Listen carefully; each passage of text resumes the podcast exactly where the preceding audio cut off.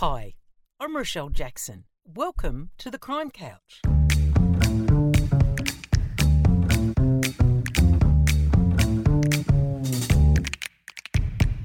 I'm an investigative journalist and true crime author, and I know who's who in the zoo the crims, the cops, and the interesting individuals in between. So get comfy and join me each week on the Crime Couch for a rollicking, intriguing tale. It'll be one heck of a journey.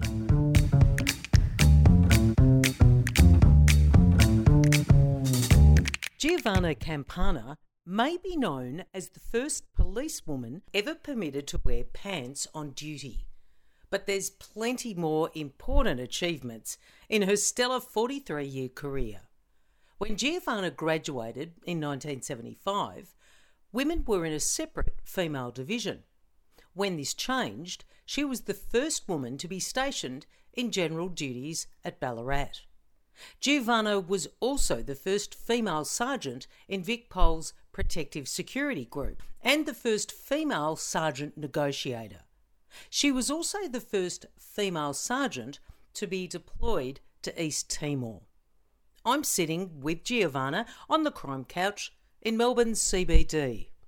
Hi, Giovanna. Thanks very much for sitting with me on the crime couch today. Thanks, Rochelle. Nice to be here with you. Tell me a little bit, let's do a little bit of your backstory. Why did you join the job in 1975?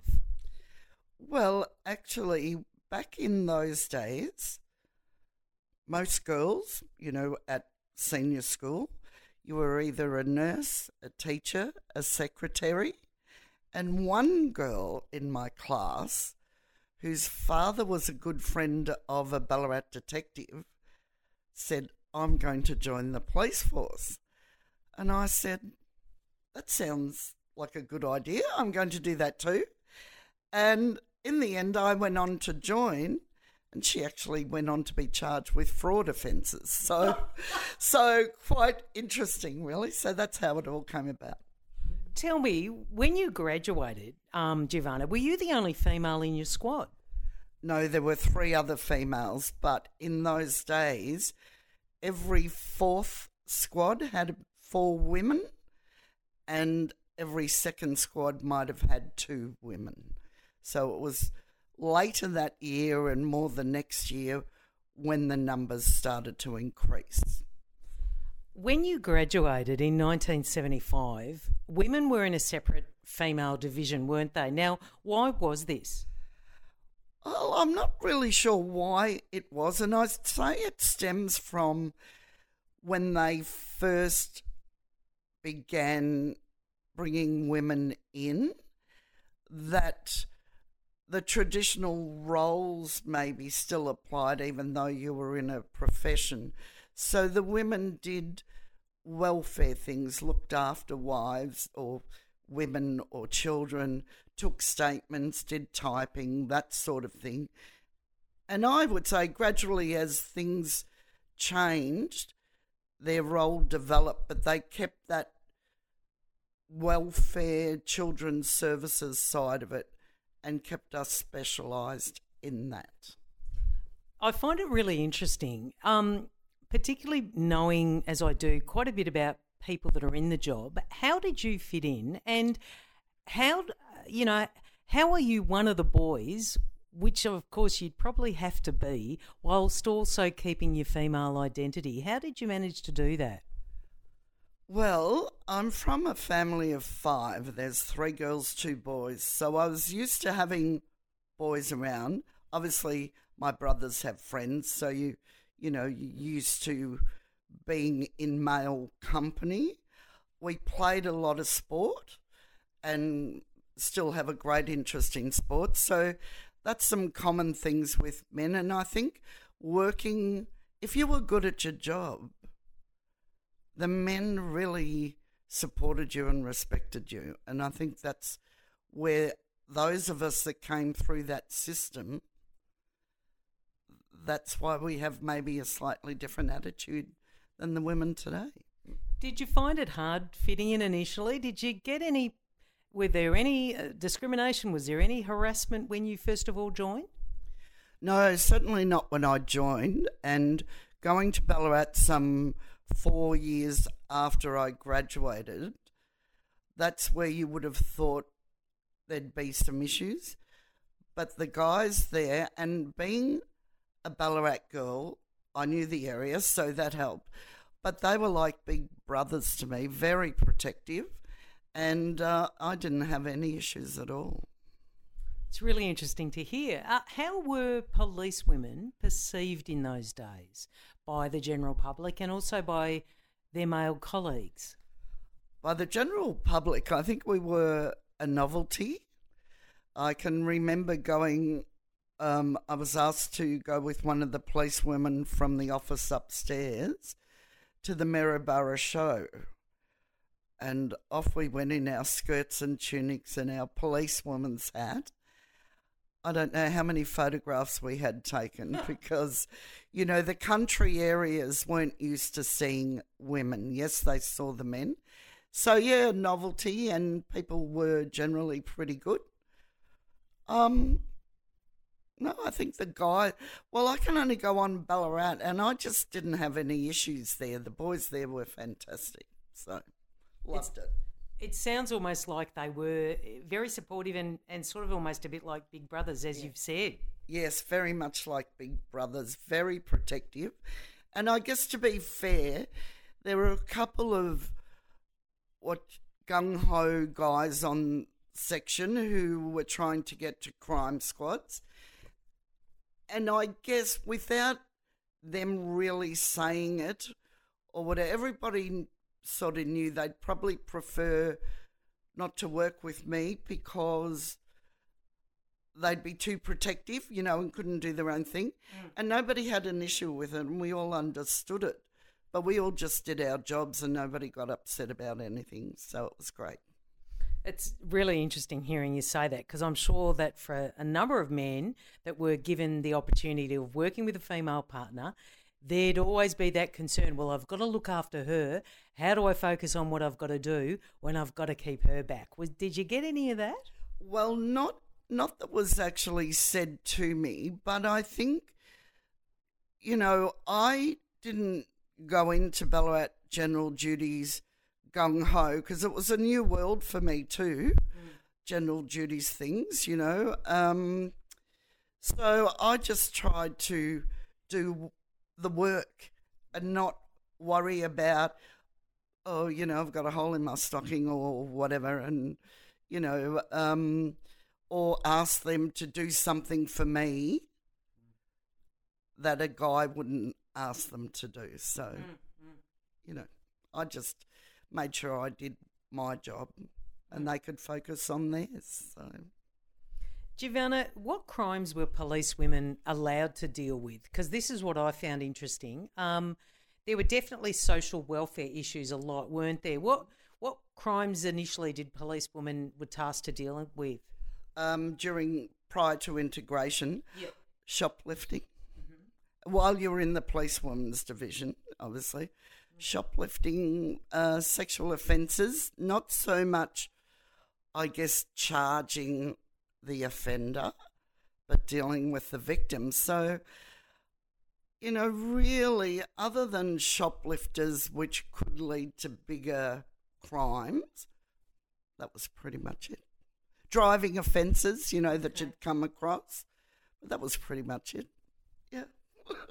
How did you feel about those limitations? Because it's very then then it's not a big broad brief, is it? No, it's funny. But, you know, that was the way it was. And I think, you know, the women from my time, none of us were trying to change the world. And certainly there were women that went into the crime squads that did become detectives from the police women's division. Mm. You know, so you could do that, but it was just the way it was. Like we weren't trying to be world beaters or anything like that. Yeah. What did police women wear in those early days? And were you really one of the first police women permitted to wear trousers on night shift? Well, back in those days, we wore pantyhose and skirts, and we had white shirts that you had to hand sew the Victoria Police label on the sleeves. And you had to do that every time you got new shirts. They didn't come pre done. So, yeah, quite. The men obviously had it, but not the women. What if there's a female you couldn't sew? Yeah, well, you had to go to the dry cleaners to get their uh, sewer to do it. Oh, so yeah, some of them didn't look too great. But um, then when I went to Ballarat, obviously in winter, extremely cold. So on night shift, the boss let me wear the boys' pants, the trousers, and and the big overcoats that the men used to wear because the women had a more tailored knee length one fabulous. So it was great.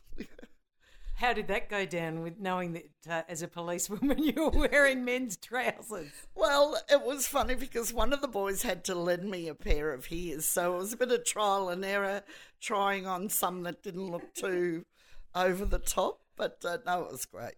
Really. Very much needed in Ballarat. Yes, absolutely, absolutely.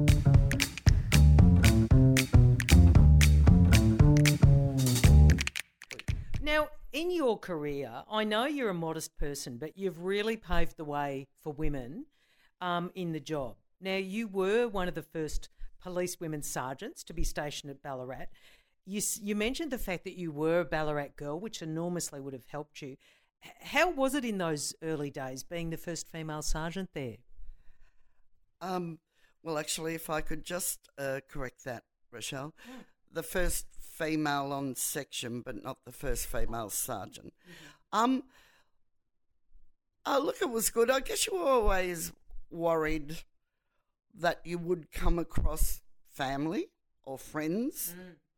You know, fortunately, I was never put in that position, uh, although I did on one occasion.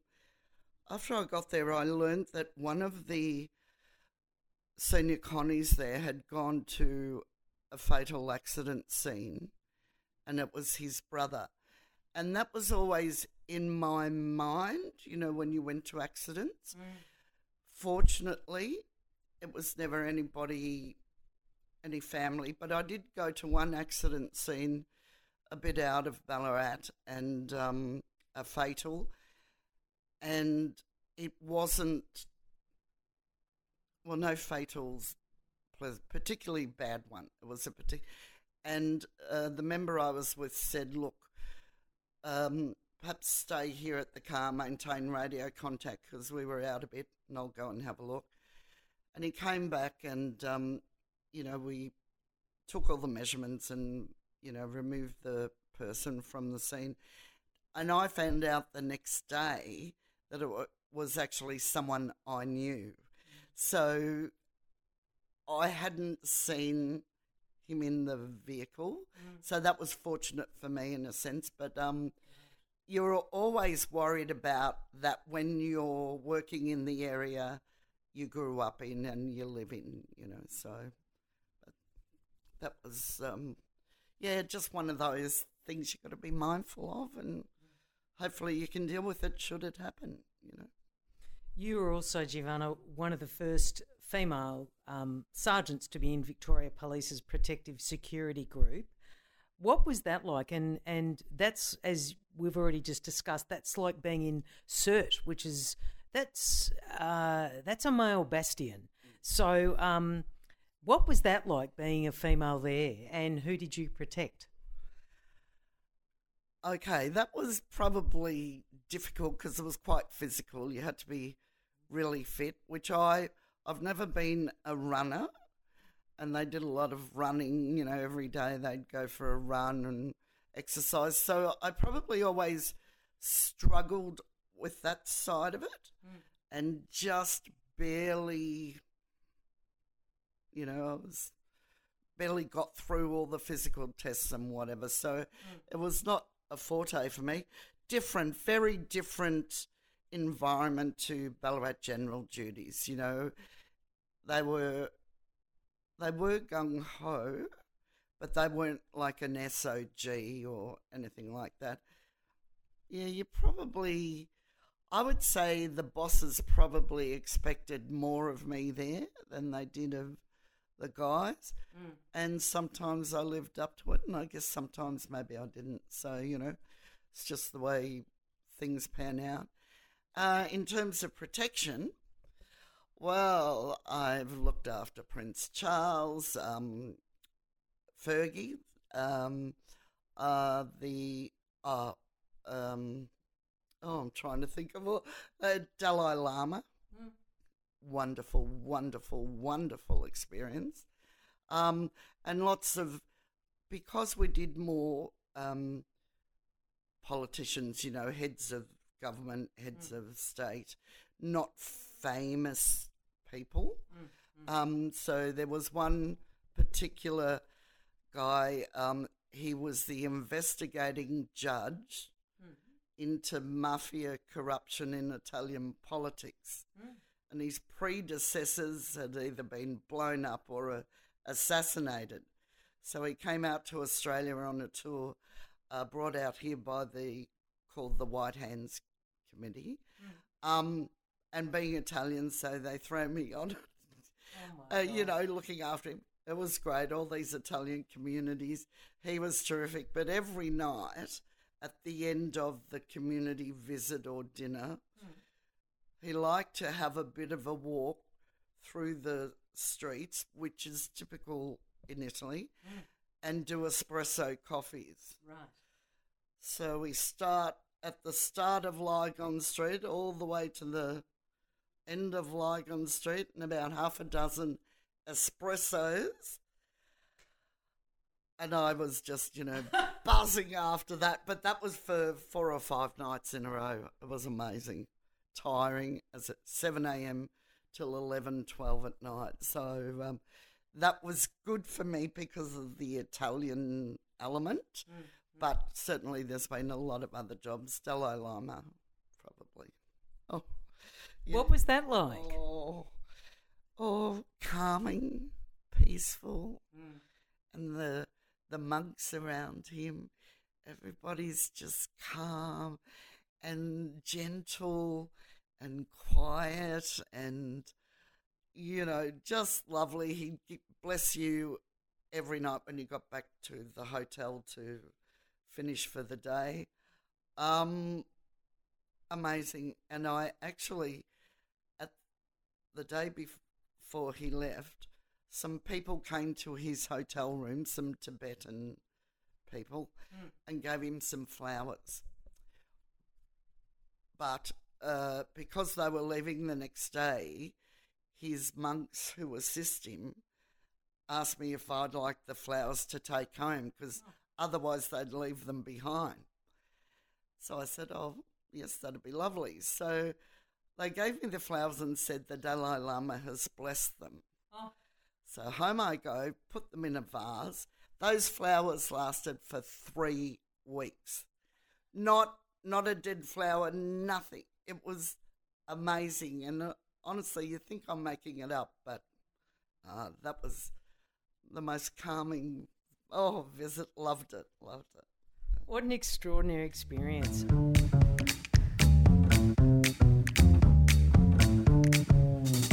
Now, Giovanna, you were also the first female sergeant negotiator. How did that happen? What was that like? Well, that protective security group was where you had the opportunity to do the negotiators course. So there were women constables, senior constables who'd done it, and obviously being a um, a female sergeant there, I was given the opportunity. So you do a psych test, and um, you know if that pans out okay, then you're eligible to do the course. So not an easy course. Um, so yeah, really interesting, really interesting. And then of course, not a lot of those situations come up in Victoria, fortunately. Mm. And it's about whether you're on duty and get the opportunity to use your skills. Um, so you know, sometimes you might do four or five jobs in a year, and other times you've got one a year because you're not working, something's happened, whatever. So You were also the first female to be deployed to East Timor. How did that happen? Uh, the first female sergeant. So uh, there was an application process. It came out um, on the intranet, I think. Oh, well, back in those days, it wasn't maybe the intranet. Uh, so I just put in, mm-hmm. and they sent the first group off, which was a sergeant and five members from VicPol. They went off, and when they were looking for the next group, for some reason they wanted a female sergeant to be in charge of the little group to go. And I got a phone call uh, from the chief's um, aide back in those days. And he said, Oh, um, are you still interested in going to East Timor? And I said, Oh, yeah, sure. And he goes, Well, we're looking for someone to go on this particular date. Could you do that? And I go, Yes. And he goes, Well, hold on. Do you need to talk about it with someone? I said, No. No boyfriends, no girlfriends, no husbands, no wives, no partners, no kids, no pets, no plants. and that's exactly what I said. And he said, Done deal. I'll send you some information. And that's how it came about. So I was just lucky. Lucky. What's your proudest achievement in the job? In your 43 years, what do you think is the thing you're the most proudest of, Giovanna? Oh, wow. Wow, that's a hard one to answer, actually. Uh, well, oh, I think, oh, I'm not sure what I can answer, how I can answer that. I guess I've had a lot of firsts, so I'm sort of really proud of that without making, they're no big deal, but they're still first that a lot of people, women or men, mightn't have. Mm. The sexual offences squad, the time I spent there with the girls I work with, and that was really a emotional and a great sense of achievement when you know they were able to get an offender and you got a conviction. Mm. I don't know East Timor because it was so far out of my comfort zone and I wasn't sure I was going to survive. It was one day there, and I was looking at the accommodation and no flushing toilets and no running water, and uh, I was, and I'm a fairly organised, neat, tidy person. Just wasn't like that over there. So I don't know. It's hard to define one thing. The fact that I lasted so long, maybe, mm. you know, that's um I don't know. that's a hard one to really answer for me. You answered it anyway, and, and there are lots of firsts, as you said. Now, Giovanna, what advice would you give to females in the job today? Oh, another hard one. Look, I think it's about concentrate on your own abilities and always try to improve without knocking people out of the way or standing on anybody's toes. Stand up for yourself. You have a voice, stand up for yourself. If you feel, you know, uh, something's not right. And it's obviously the way you do that that then gives you the voice that's heard and not the voice that's people get annoyed by, you know. So, but I, I just think concentrate on yourself and your own abilities. Decide do I want a career? Where do I want to go? How am I going to get there? And and without pushing anyone out of the way or um, standing on anyone's toes, try and achieve that. You know, do it the right way. That's that's how I view it. Anyway. How do you view your career? You, you're now retired. Uh, you've had a little bit of a while to sit back and reflect. How do you view your time in the job now? Well, it's funny. Um, I've just turned 66 and I think, oh my gosh, what have I done with all those years, you know? And you feel like you haven't done anything. I don't know what I mean by done, but you have to stop and think, well, I spent 44 years in the police force. That was more than half my life, you know, and and I did lots of things, some great, some not so great, sad, happy, you know, traumatic, or all those things, but it's over 44 years, so you feel like you haven't done anything, but look, I guess 44 years, pretty good effort. Pretty good effort. It's a fantastic effort. And what a legacy. What an absolute pleasure speaking to you today, Giovanna. Thanks so much for sitting with me on the crime couch. Thank you, Rochelle, and I really appreciate the fact that you thought I might be interesting and have a interesting story to tell to others. Thank you. Thanks for joining me. I'm Rochelle Jackson, and I look forward to your company next time on the Crime